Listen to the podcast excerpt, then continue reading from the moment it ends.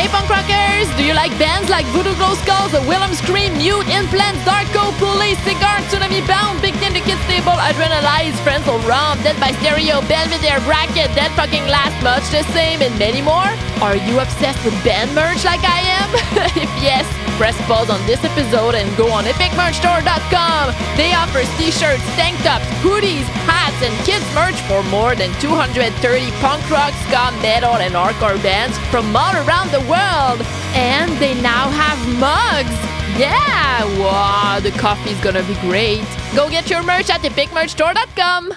Hello punk rockers, salut les punks. You're listening to episode sixty-one of The Punk Roquette Show.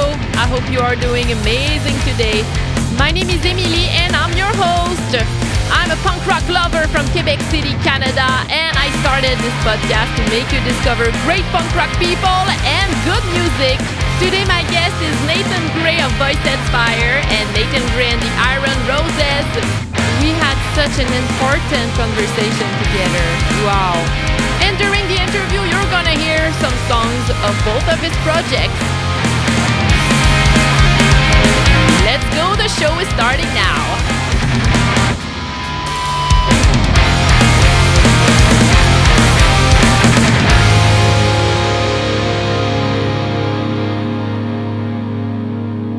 Hi, how are you? I'm good. I'm recording this episode on Thursday night. It's usually on Saturday afternoon, but this week I'm in a rush, especially today because I have to get ready for the Pudza Fest this weekend. So today will be only about my guest, Nathan Gray. So there won't be any news or recommendations because I need to save time to pack and to drive Metalisha to my mom because I'm leaving for like three nights and four days and she's way too dependent to stay alone all this time. So she's gonna be very happy with her grandma. I need to clean my apartment because I really love to have a clean apartment when I come back from a festival and I'm exhausted. So yeah, a lot of stuff to do. But I didn't want to take the week off. I could have said like, oh, this week I'm too busy. But no, I really wanted to spread this interview with Nathan Gray. I was really excited to talk to him because I love to follow him on Instagram. I think he's promoting diversity and human rights in such a beautiful way. So yeah, I had a lot of questions about those topics for him. This chat I had with him literally changed my life for good.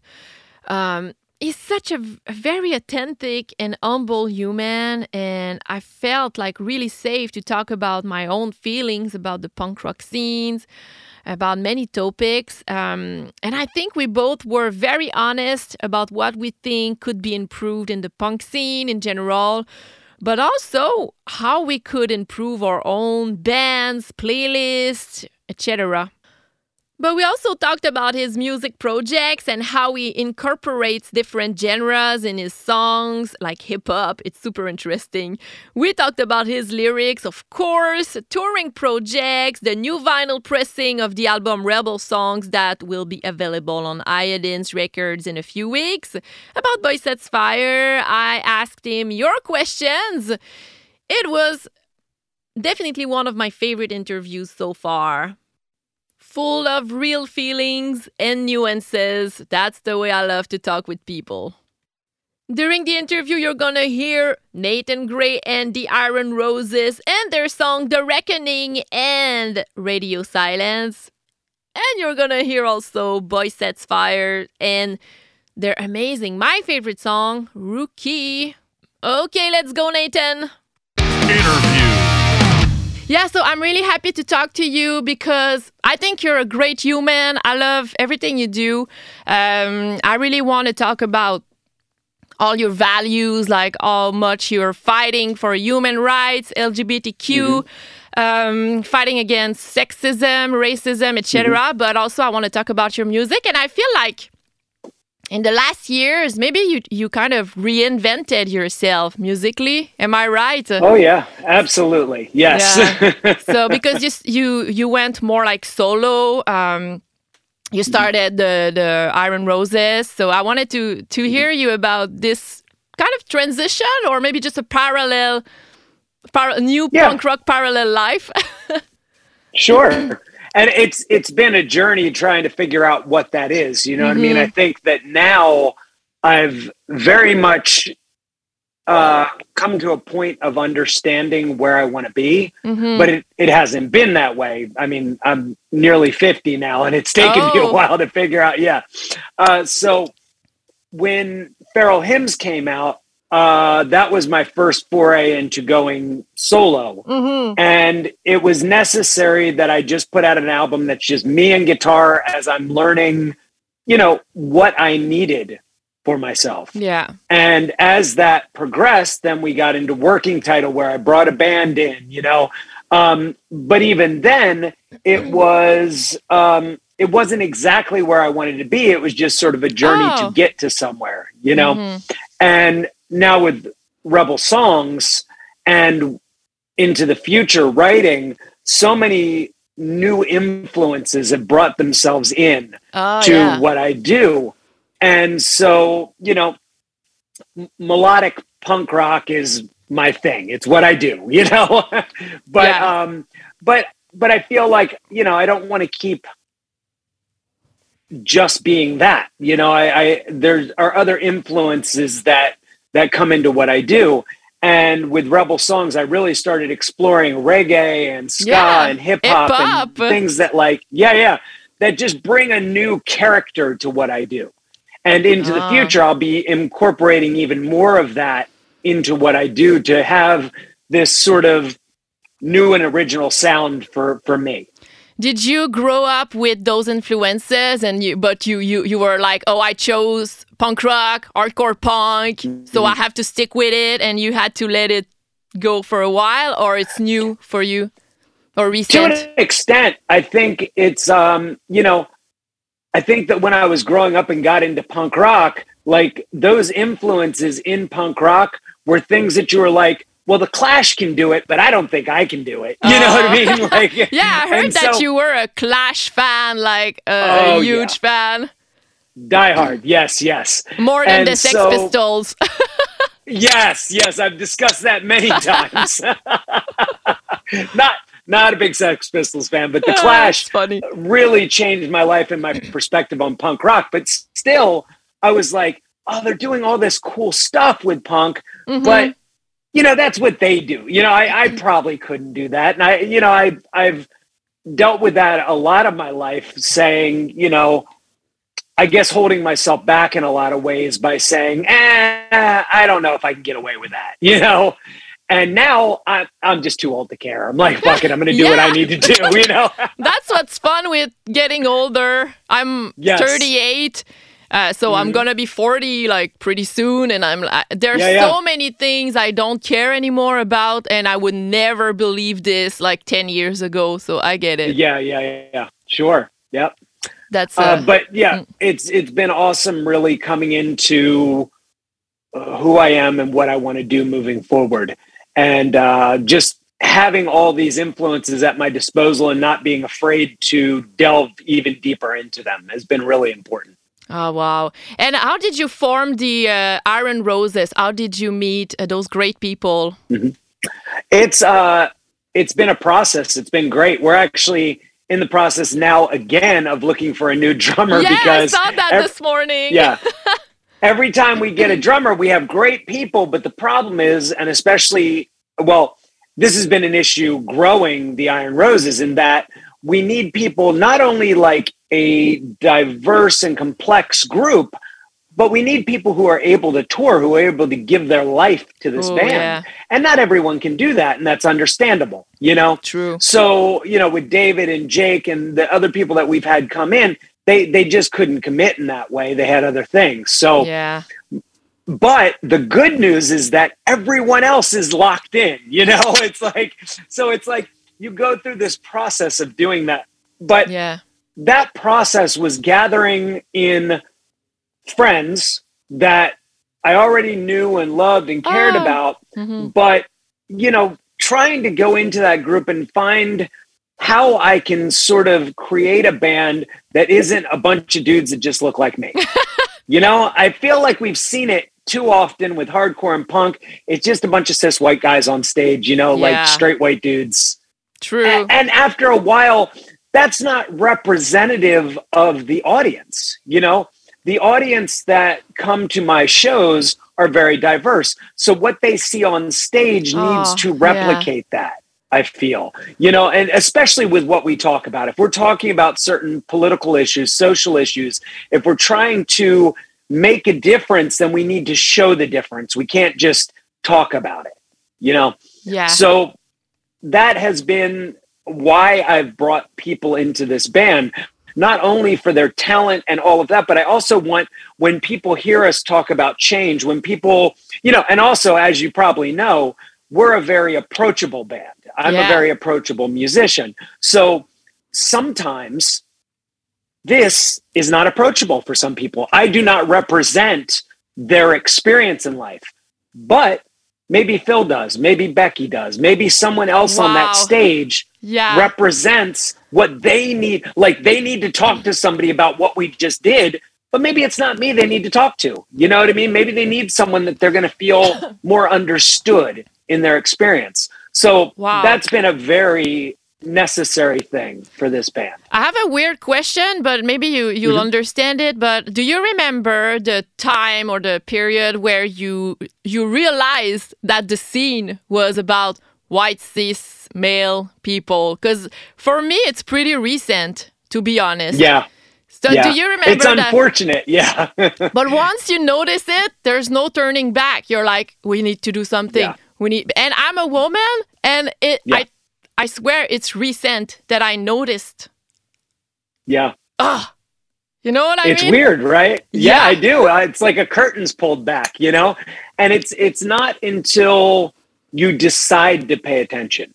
You know mm-hmm. what I mean? There's a certain amount of letting go of your own ego and your own pride yeah. uh, that a lot of people can't do. And, and, and that's unfortunate because punk and hardcore is supposed to be this subculture that breaks away from the bigger culture, yeah. you know, that racism, that misogyny, that, oh, I don't see it, it's not happening, you know what I mean, type of thing. And so we're supposed to be different. And and we can't be different if we're just replicating what's happening in that outside world. Mm-hmm. So, and and that starts by uh, folks like me, folks like us, going, uh, like, forcing ourselves to see, you know, and to understand and to and to notice what's going on and to say, not only am I going to speak out about this, but I'm going to actually create a difference in my surroundings, in my perspective, in my life. And I'm going to take responsibility for that instead of just pointing fingers everywhere else. Yeah. Oh, it's so, so important. You're right. And I, yeah, I feel like I, wi- you know, I really wish I was saying this in an interview a little while ago, but I really wish, like with Boysetsfire, we would have been able to see how important it would have been to bring out bands that weren't just our buddies, you know what I mean? That had a more diverse group within, you know, yeah. uh, women and people of color and, you know, all, all kinds of people that, you know, we just didn't think about it. Exactly. Time. That's what I'm trying. And it's rather to... embarrassing for a band that was so outspoken, you know what I mean? To, to look back and go, oh, yeah. wow, we missed the mark on that one. You know what I mean? Yeah, here in Quebec, uh, I, I don't like to talk about it too much because it's in Quebec we have a we are like a very close punk rock family. Everyone is friend with everyone, so it's hard to talk about those things because we love each other, but sometimes we want to improve the scene, and it's it's hard. Mm-hmm. And yeah, and it's I, I'm trying to find a good way to communicate and to, you know, to bring awareness. And I want also to understand their their point of view, but it's super hard. It's I don't know I don't know why it's so hard to talk about those things. It is the defensiveness is the is the problem. And the and the issue here are too many people saying, well, I'm not racist, I'm not homophobic, I'm not sexist, and letting it lie at that.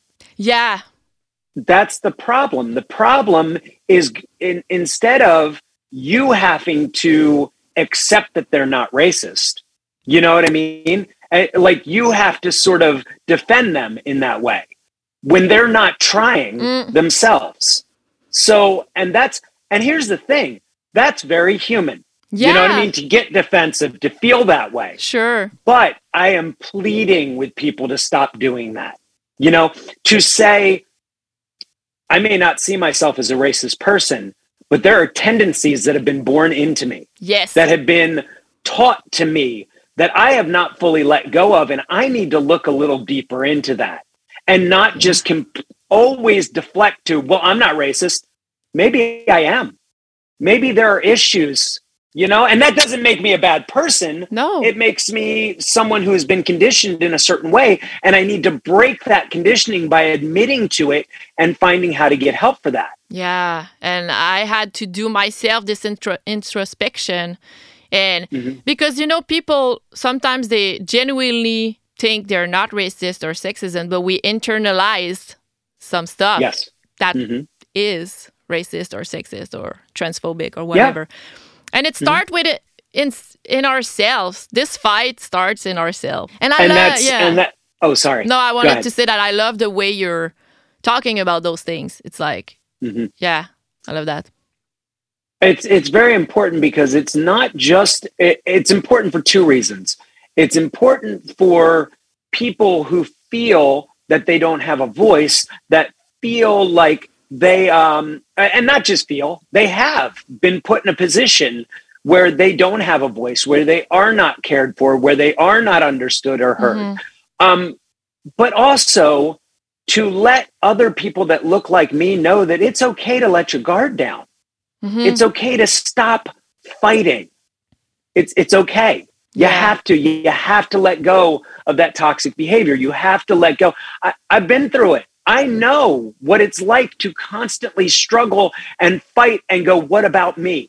You know what I mean? Yeah. It's it's hard to break out of that because we're all broken. We're all hurt. We all have these issues that when someone tells us we're wrong, we immediately go, We go, well, what about me? I'm I'm hurt. I have problems. I have nobody cares about me. You know, and, yeah. and until we get to that internal struggle, until we are able to heal that brokenness and to become more happy in our lives, we're not going to be able to help anyone else. So true. And the point is, we just want to make sure that everyone has a space. It's not that we yeah. want to remove space from men or mm-hmm. like, you know. Mm-hmm. I sort of do. Mm. What? What did you I say? Sort of want to, I sort of want to remove it from us. yeah, but, yeah, because for, for making I mean, space, you have to actually make space. Yeah. You have to leave your yes, seat and, to someone else a little. Yeah. Yes, and and that needs to be understood, and it needs to be okay with people. You know, there are times where maybe you just don't belong at this show. You know, maybe you just shouldn't have the opportunity right now wow. until others are able to get it, you know?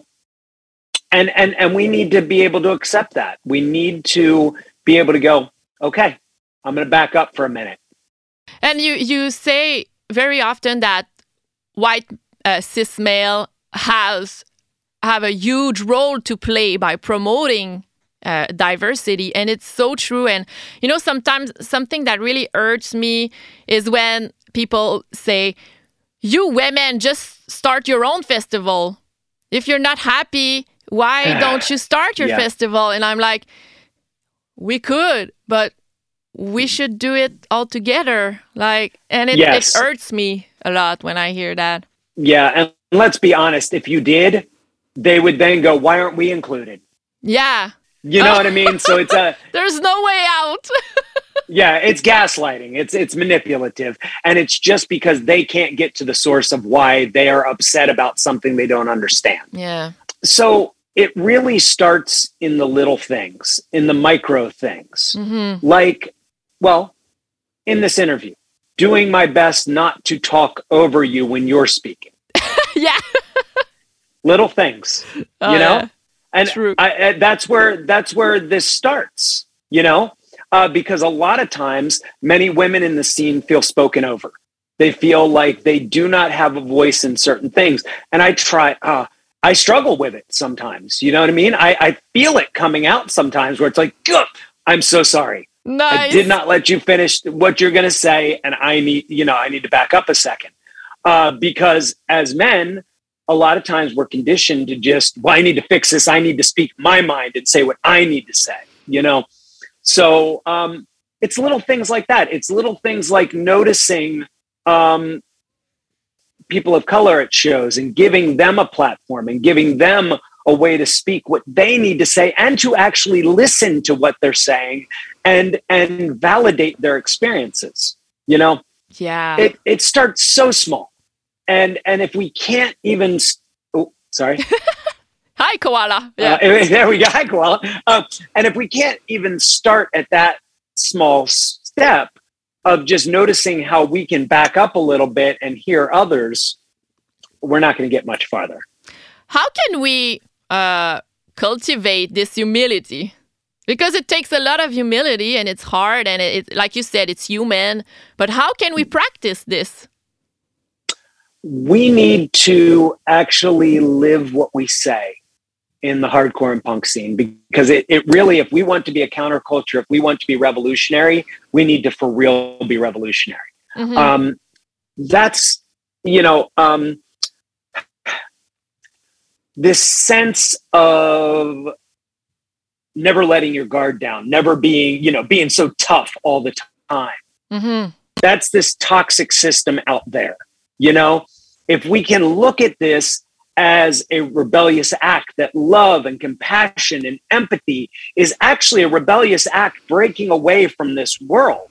Uh, and it is an individualistic thing, because a lot of people sometimes think that if they, you know, if they listen, if they're more compassionate, if they're more empathetic, then they'll just get taken advantage of. Yes. And, oh, that's exactly this. I never realized that. So true. Yeah. And, and, And that's important to sort of understand with people when you're talking to them about how they need to let their guard down and not fill them with fluff about how, no, no, you'll be fine. You won't be fine. People will take advantage of you. They will fuck you over. But you're going to have to learn how to be okay with that.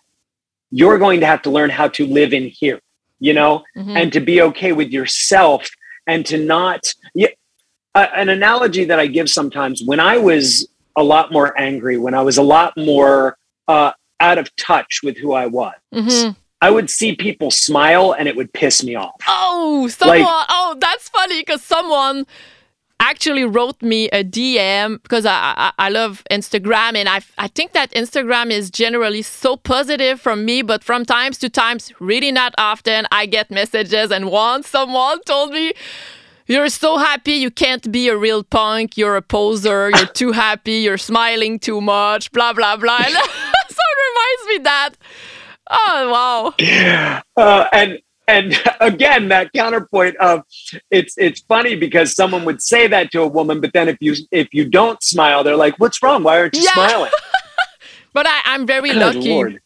I'm personally very lucky with the community I built. I It's ninety-nine point nine nine nine percent of the time is super positive, and I, I feel respected. But that, that reminds me of that. So seeing happy people at shows pissed you off? Yeah, well, not just at shows, like in life. In you know, life. I'd walk by somebody, someone seemed happy or smiling. It's like, what the fuck are you happy about? Like, you know what I mean? Like, it would bother me. And it was because I was upset with my life, you know? Yeah, you, uh, you, once... you you had a lot of traumas in your life, and you, you experiment really hard things. So yeah. you probably, you, you might have had a injustice feeling. Yes. Yeah. yeah. And, and, and a thing where, you know, I didn't feel like I deserved happiness, or like, or no one did, you know what I mean? Like, um, but as I started getting a little bit more in touch with that, like now, you know, I see somebody happy and it makes me happy. I'm so glad that other people are happy. You know, I don't have to constantly, you see it online a lot where like someone's like, "I love this." And somebody's like, "It's not that great." Yeah. You know, shut up. Let people enjoy things. Let people be happy with what makes them happy. You don't have to shit on everything, you know? Yeah. Yeah. Um, but, but, you know, to my point, like that is um, another place where we could do better, you know, and, and, and where, getting in touch with ourselves and getting in touch with the, our, the responsibility that we have mm-hmm. to ourselves then grows out to build a better community. Because nothing out here in the macro happens if we don't handle it in the micro. Oh, yeah. It all starts with me, my community, my neighborhood, my city, my state, my country, my world. You know, it, it grows out from there. Yeah, so it starts with you, then your own band. And yeah. Like, so yeah. Is this why you... Exactly. Did you distance yourself from uh, Boysetsfire because you wanted to build this uh, community that is... I don't say that the other guy are not like... Uh, they're not in a fit with your values. That's not what I want to say. But did you want to right. build a new band that fits more those values? You know what I mean? Like, to an extent. And, and just to make it clear, like you did, That, that's nothing against them. No, no, I know. You know what I mean? Exactly. They are wonderful, and I yeah, love them. Totally. Um, but, but, but yes, uh, there were a lot of things that influenced that sort of separation. Mm-hmm. Um, is to make sure that people just didn't see me as this. I'm Nathan from that band. You know what I mean? I am, but yeah. at the same time, I'm trying to cultivate something a little different here, and that's important to be able to separate those things. To do that, you yes. know, um, and, you know, to build that certain community, to make that, uh, and not only that, but the music, like I couldn't go to Boysetsfire if we were going to write a new song and rap on it. You know what I mean? They'd yeah. be like, what the hell are you doing, man? Like, you know, like, you know, yeah. whereas with this, I can, you know what I mean? Or bring in these reggae influences and stuff like that, that, you know, with Boysetsfire, that just doesn't come natural to us, you know? So it's, it's this thing that we need, I need to have separate. So that they can be separate entities. And so, you know, Boysetsfire is playing. People aren't like, hey, play that Iron Roses song. Not going to happen. Yeah. You know, or if the Iron Roses are playing, hey, play a Boysetsfire song. Hell no. No. Like, these are different. And that's why, you know what I mean? No disrespect to either side or no, anything like I that. Totally but it's, understand. Just, mm-hmm. it's so important. If you're going to build something new, to be able to create that separation, you know, between... Yeah, wow, that's amazing. And I want to talk about Rebel Songs because you're going to um, release a vinyl with Iodines, and it's it's a great mm-hmm. album. So what uh, specifically inspired you? Because you were talking about many very important topics uh, since the beginning yes. of this conversation, but I want to know like specific things that inspired you for this. Sure. Um, I mean, I okay, so Working Title had come out, mm-hmm. and... I did a, a bit of a tour, that End Hits tour in Europe, um, came home, went out on tour in the U S, and then the pandemic hit. It yeah. was March twenty twenty. We were oh, on the yeah. road. oh. And we finally got to a place that it was funny. I mean, not funny, but it was like each show, less and less people were showing up. I was like, what is going on? I mean, we were hearing about it, but it was in that stage where everyone was confused about yeah. what was happening, you know? And and we kept thinking, oh, it'll be fine. It'll be fine. And then it wasn't fine. Shows ahead started canceling all this stuff. Yeah. So we ended up having to drive home from Portland, Maine. And I was, I was, you know, pretty upset. But at the same time, we were like, ah, oh, it'll be a few weeks. We'll be fine. It was not a few weeks. Yeah. yeah. uh, so, so my, I guess, my... my way to fight back against the awful feelings mm-hmm. was to start writing again. Mm-hmm. And as I started writing, I needed to get, bring out something that spoke to these feelings I was having in the world. You know, we had Trump, we had the pandemic, yeah. we had all these things going on that were just, it, they were making me upset. But how do I get it across in a way? Everybody was upset. Everybody is upset right now. You know what I mean? Uh, still. But how do you get it across in a more joyful manner, in a more positive manner? And that's when I started looking back at those influences, like like The Clash, like Bob Marley, like, oh, you know, I see that people, yeah. yeah, people that brought forth this joy, even when they were speaking on very difficult topics. Um, so I was like, okay, I need to incorporate this in. And as I incorporate this in, I also want to incorporate the music that influences these feelings and these politics and these social issues, uh, like reggae, like hip hop, like ska, like things, uh, world music, and make this, you know, I guess try to make it less American. You know what I mean? Like, uh, in, in, in a way, like, yeah. it's sort of how I write a lot of times. It's just very straightforward, like melodic punk rock that really at times comes off very mm-hmm. American, you know, and, and how do I sort of push back on that and sort of speak to the world? How do I speak um, joy into the world while still speaking to the yeah. anger, you know? And so that's what I set out to do. And I, I looked back not only on those things, but speaking of Boysetsfire, looking back at uh, Notes from the Plague Years, that Boysetsfire album, and thinking of where we were in that spot, mm. because that's a very diverse album. Mm-hmm. And I remember us going, we're just going to do whatever we do. We're going to write. And if we, we write a good country song, we'll put it on there. You know what I mean? Like, it was just like, we just went crazy. Like, it was just like, we'll do whatever we need to do on this album. And that's how I looked at this one. I'm like, yeah, that's how I'm going to focus on this album. Just whatever happens, happens. And as I spoke to um, certain political issues, like the Capitol riots, mm. um, like racism, sexism, homophobia, transphobia, things of that nature, I was like, okay, how can I not just lash out, but also speak hope to these issues so that people feel like there is a way out. It's mm-hmm. just not that we're stuck there. Um, wow. And with that came a lot of those musical stylings that brought in, you know, hip hop, reggae, ska, uh, even some doo-wop and gospel mm-hmm. sort of sounds, you know what I mean? That came into this, and it was great. It was this fun, wonderful experiment that now I have this base mm-hmm. from Rebel Songs to grow out from. Yeah. And that's me. That's, that is the sound of Nathan Gray and the Iron Roses.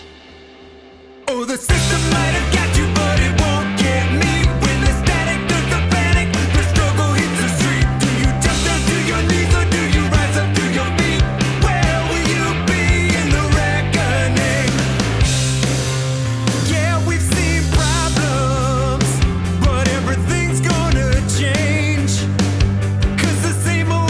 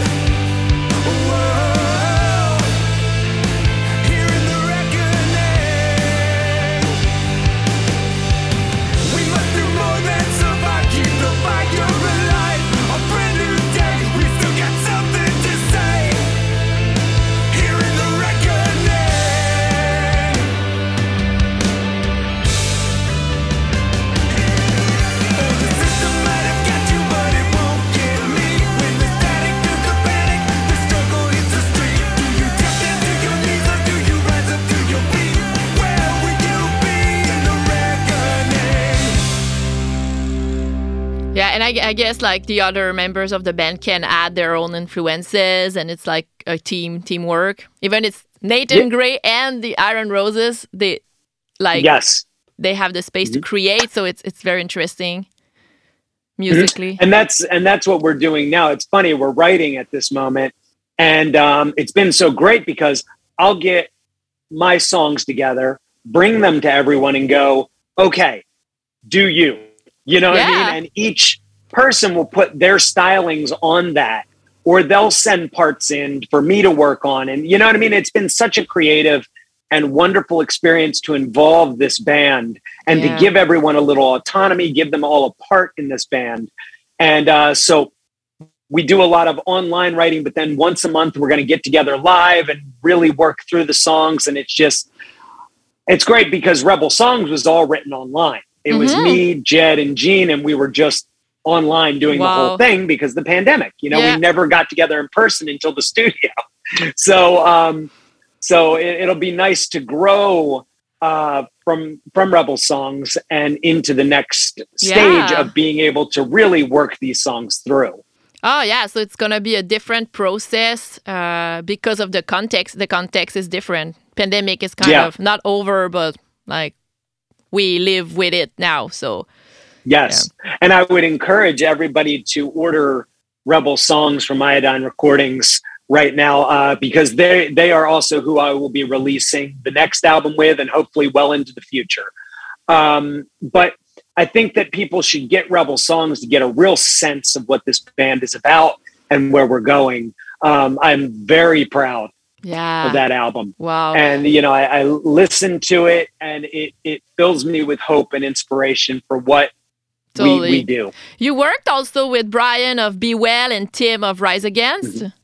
That's great. Mm-hmm. So what did they yeah, bring yeah. to the album? Like the, there's featuring, but like, mm-hmm. yeah. Yeah, Tim Tim came in and was featured on the, the title song, Rebel Songs, and um, and did did a verse and some backups mm-hmm. and stuff on that on that song. And it was it was sort of just a fun idea to do. Um,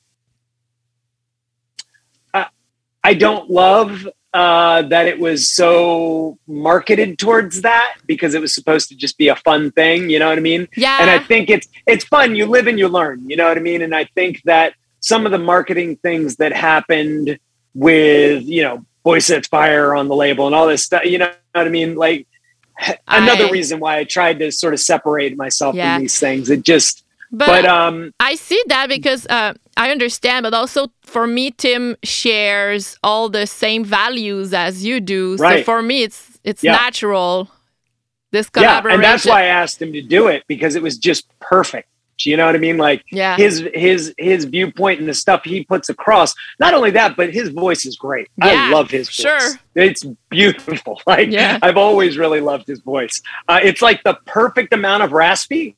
Yeah, I don't know how to explain his voice. Like it's just so on, oh, you know. Totally. Uh, but and I've just always admired it, and and him as a person. I love I loved him.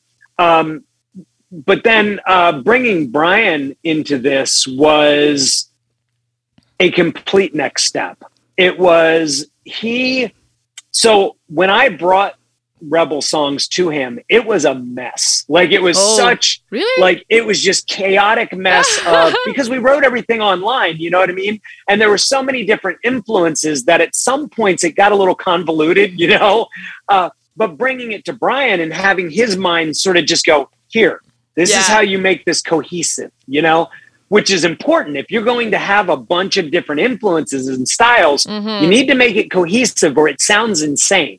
You yeah. know, yeah. so, um, so that's what he does. And that's what he brings to the table and what he will continue, because when I write, I am frantic. It's insane. Like the stuff that I come up with and do, sometimes it does not make a lot of sense until someone can sit with it and go, okay, this goes here, this goes, it's like a puzzle. Exactly. You know? You need someone, yeah. you, you create all the pieces, but someone has to help you put it together.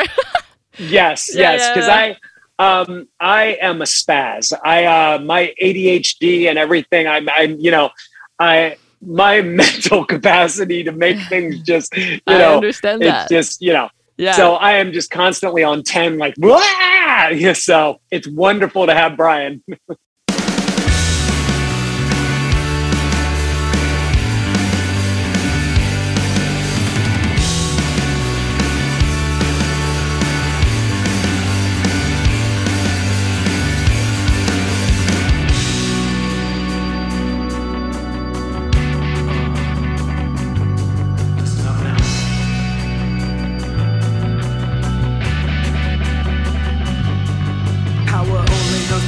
Trickle down. finest hour. Look over there, they lit some gas entitlement and high towers. Set the lane, ran the games you weren't invited to play.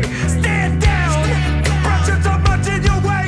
Freedom fighters and corpses, right wing news with fake sources. White supremacists bringing chaos so the cops can enforce it. Systemic and traumatic, and black voices get redacted.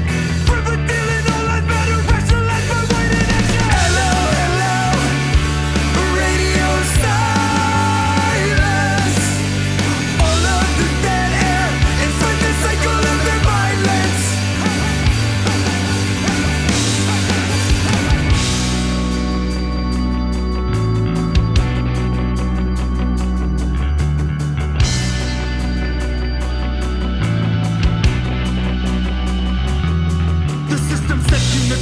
All but the wealthy elect, the Jews and billionaires who pass the lie of serve and protect.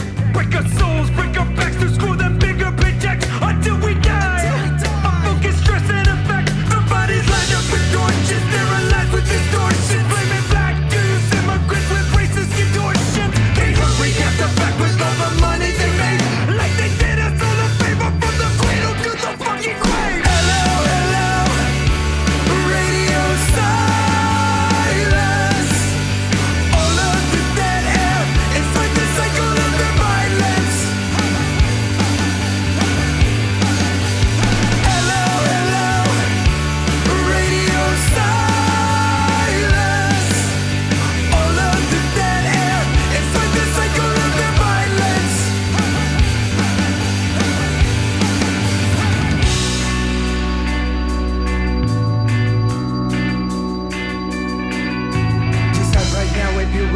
Dead air rolling static, performative of the social scene of spinrolls and distraction. From the streets to the stage, from the cradle to the grave, lift your voice to the violence and let that cycle break the sun. Right now if you're okay with dead air rolling static, performative of the social scene of spinrolls and distraction. From the streets to the stage, from the cradle to the grave, lift your voice to the violence and let that cycle break. Hello, hello, radio star.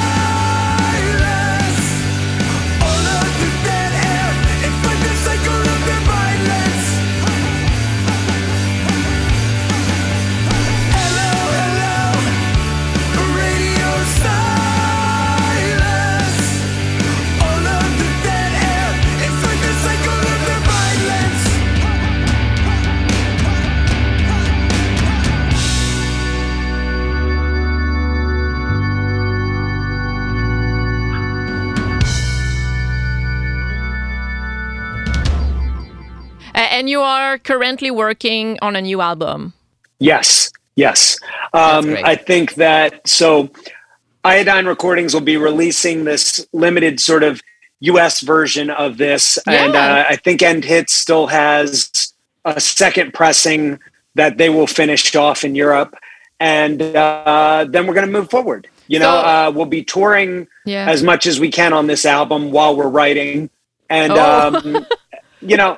It's uh, it's been a little stressful because it's um, you know, th- this album had a lot of roadblocks coming out. You know, it it it was supposed to come out in the summer, mm-hmm. was then supposed to come out in uh, at another time, then ended up coming out in November or December or when, whenever the hell it came out, uh, and um, it just it it took a lot of hits. And then at the same time, I was parting ways with End Hits and moving forward to work with Iodine. Mm-hmm. And so it was very difficult uh, with this album. And I hope that, um, you know, enough people will get their hands on this album as we move forward. But I have to start sort of moving forward into the next step, you know?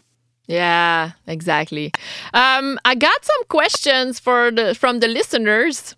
If you want. Okay. Uh, we were uh-huh. talking a little about Boysetsfire. Of course, it has a, a, an influence on a lot of punk rockers here, a, a lot yeah. of my listeners. So a lot of, of those people want to know uh, if you have a Boysetsfire song that still resonates so much with you today, uh, like maybe... maybe it's not necessarily your favorite, but one of those songs that you could mm-hmm. have, you could write over and over again.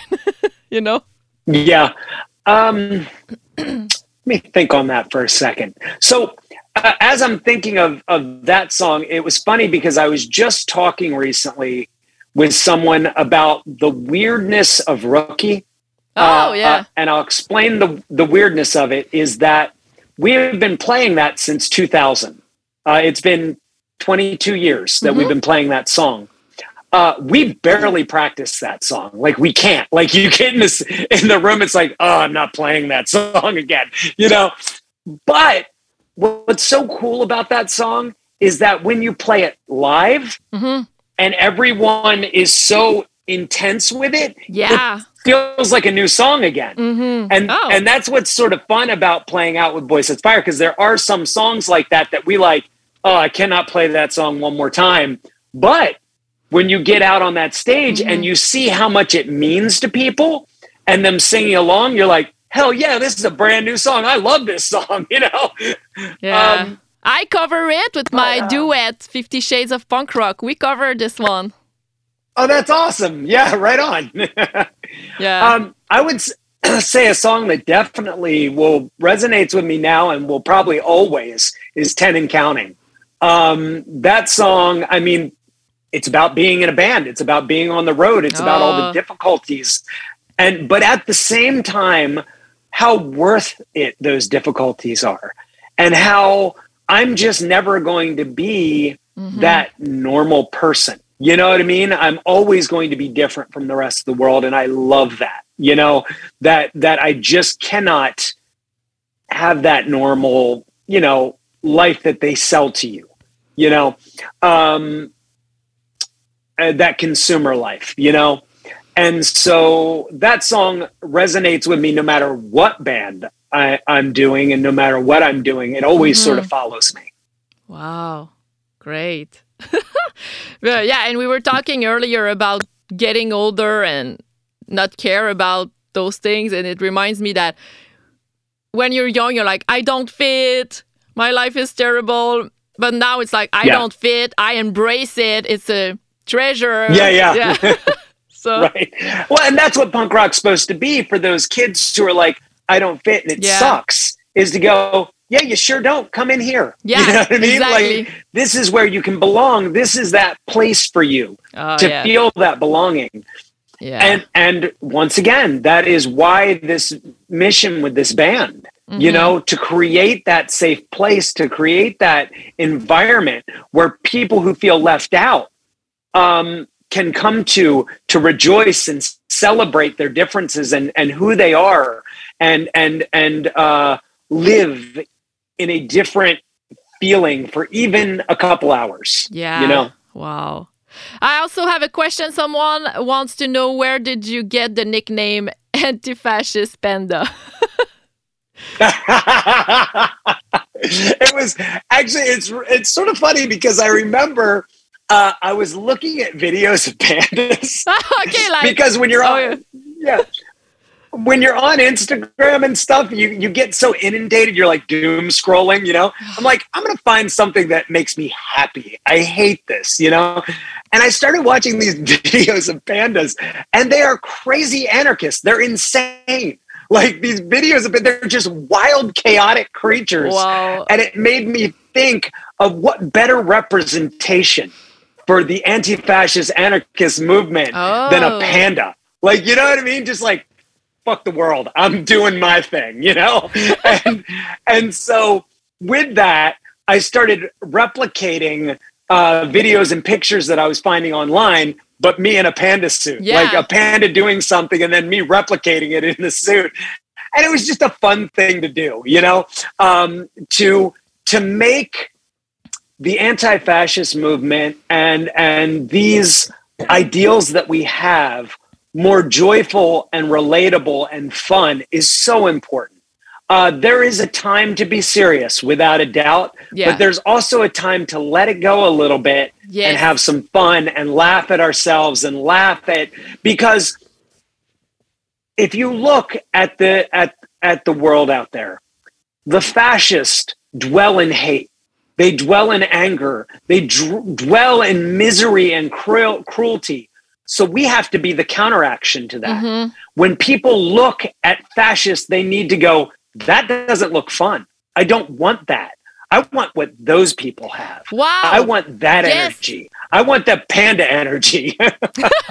But it's also a way to protect our mental health because it's important. Oh, without and, a doubt. And like, mm-hmm. it's like, sometimes it gets so overwhelming to be fighting against those things. And sometimes it's really yes. hard. And if we don't want to give up, we need to add some light stuff. Still like relevant to to our values, mm-hmm. but like just lighter. Yeah, uh, that's a great point. Absolutely. Uh, protecting our mental health is super important. Because like I, I was telling you about me talking about the, the lack of diversity in our scene, and sometimes the comments we have after that, it's not fun. So it, no. I can't imagine someone like you or other people who are more vocal about those things. Like sometimes they, you have to protect yourself too. It's part of, I don't know, it's part of the fight, I guess. So mm. I find that not only uh, protecting myself, but you'll probably notice if you follow me online, when people do make comments like that, I erase them. Oh, um, no, I didn't know. I, do, I don't allow it on my page. Good. Um, I don't allow billboard. I will not billboard people's hate. I won't let them make people feel uncomfortable in my community. Wow. Not yeah. going to happen.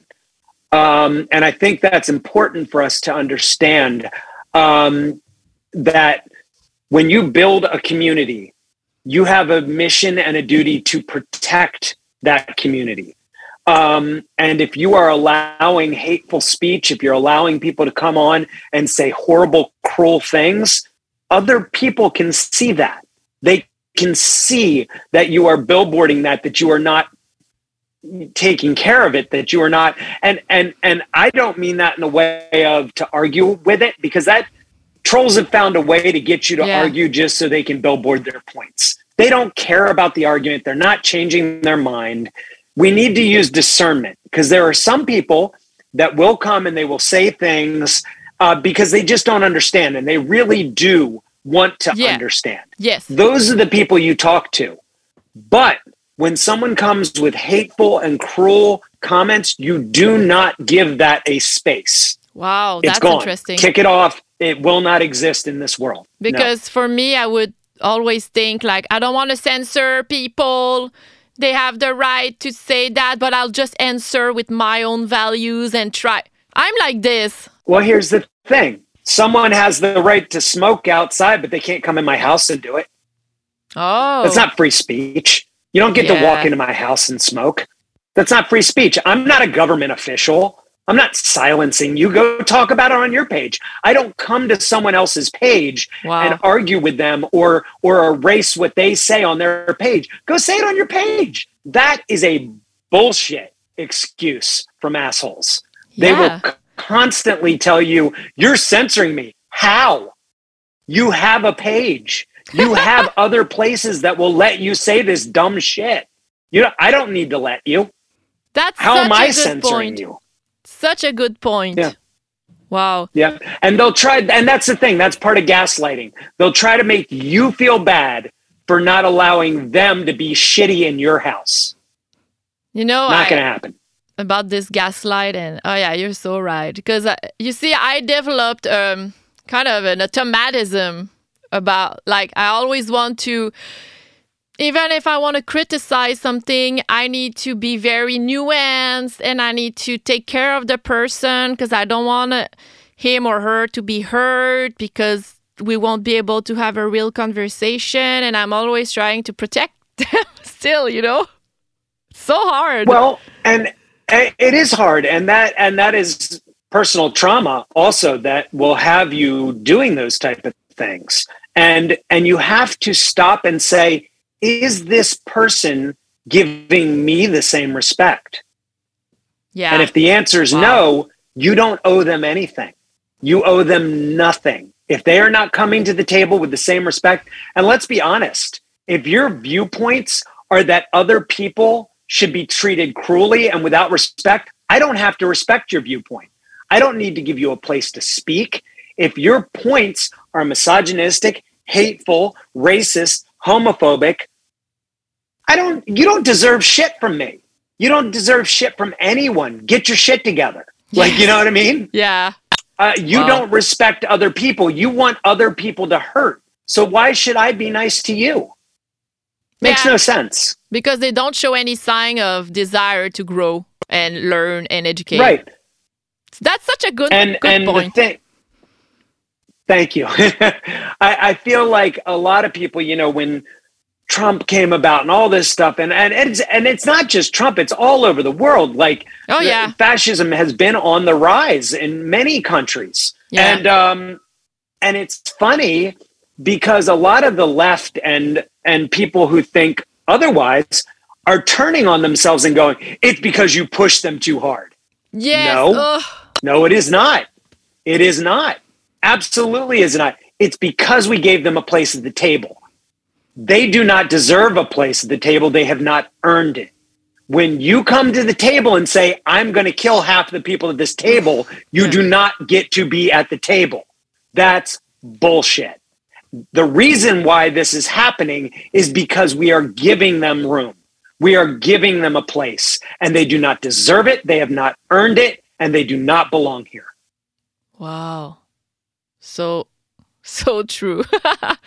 Yeah, I need to work on this with myself. I need to be a little more, uh, I need to stop trying to have empathy, you know? Well, it's not so much that, and I, I just, sorry to correct you a little bit, but I feel no. like empathy um, is good, and it's yeah. it's it's in that discernment, you know what I mean? I think that's a good place to be where you're trying to see it, but you also need to learn when to cut it off. You know, I need to as well, not just pointing a finger at you. We no, all do. No, I understand. We all have this, yeah, we all have this point where we should start empathetically and go, okay, where is this person at?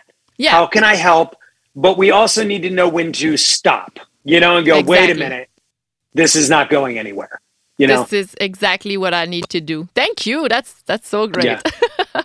Good. Absolutely. Um, Thank you. Such a good conversation. I, I also learned that you are a writer. You wrote books. Yes. I didn't know that. And I, uh, this is this is one of the books, uh, Many oh. Mysterious Monsters. It was a children's book. And oh. it, it's it's on Amazon. You can buy it. Oh, nice. Okay, I'll put the links in the show notes for sure. Are you working yeah, yeah. on some other books right now? Is are you? I'm I'm not. The uh, the last two books I had this one, and I have uh, more of an autobiographical book called Light and Love. Um, and I had one. I have one also called Until the Darkness Takes Us, but that's a bit harder to find. Mm-hmm. And um, I've sort of taken it off the links only because it's a bit outdated and where okay. I'm at, you know? Yeah, yeah. And I feel like Light and Love is a better viewpoint of where I'm at. And I don't want to keep putting out information that's like, I understand, a bit outdated with where I'm at, you know? So, mm-hmm. but Light and Love, Many Mysterious Monsters, please do get them. Yes. If you can right. find them. Good. And so I just want to um, remind the, the listeners that you're going to release, uh, re-release um, Rebel Songs on Iodine very yes. soon in July. I think it's going to yes. come out in July. Yes, it'll be out the in July, vinyl. But you can pre-order it now. Mm-hmm. The the variant vinyl uh, are amazing. So pretty.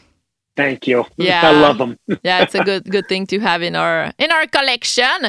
And so what's next? Yeah. You, you were talking about you, you want a tour, you want to because you're you're looking for a full-time drummer that can um, yes. tour full-time. So I guess that's that's the plan for now. Touring, touring, touring, writing, writing, writing. Oh yeah, that's it. Just go, go, go. I, I think it's it's time. You know what I mean? We need to get out and spread the word of Rebel Songs. And at the same time, be writing and working towards the future at the same time. So please be on the lookout on all the social media pages for all the touring dates that will be coming out. Uh, we'll be doing full band stuff. We'll be doing a couple of acoustic things. We'll just, we're going to keep moving.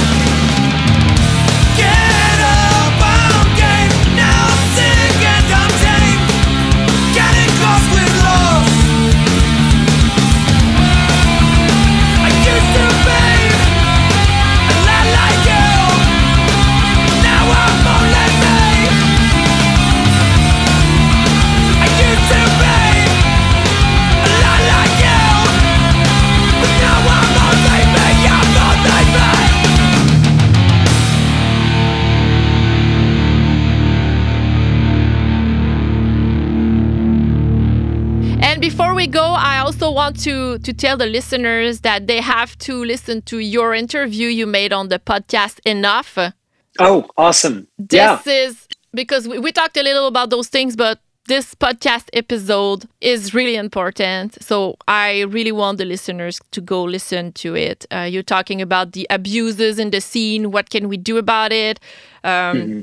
Like what you said about just shocked me in a good way, because you said, I, I don't mm-hmm. care if your music is catchy. Maybe it's it's good music, but like it worth nothing if you're sexist or racist or an abuser. You, you didn't say it that way, but but yeah. I want the listeners to go listen to that for sure.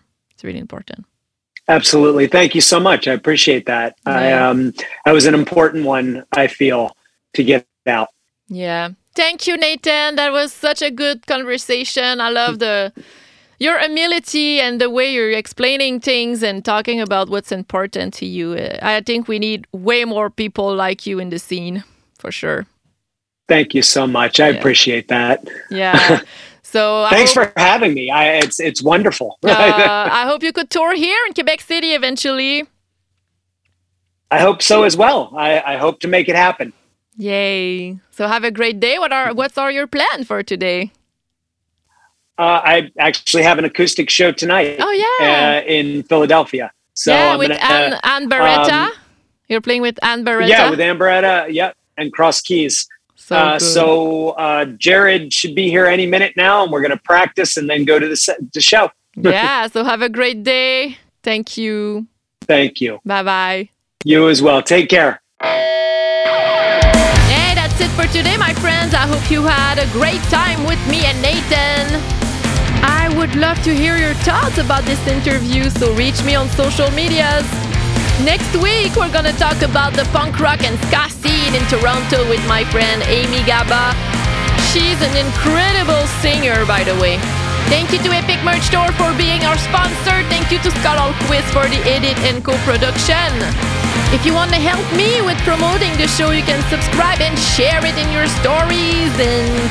subscribe to the Patreon and talk about it to your friends, whatever. Love you guys. See you next week. And until then, punk your life.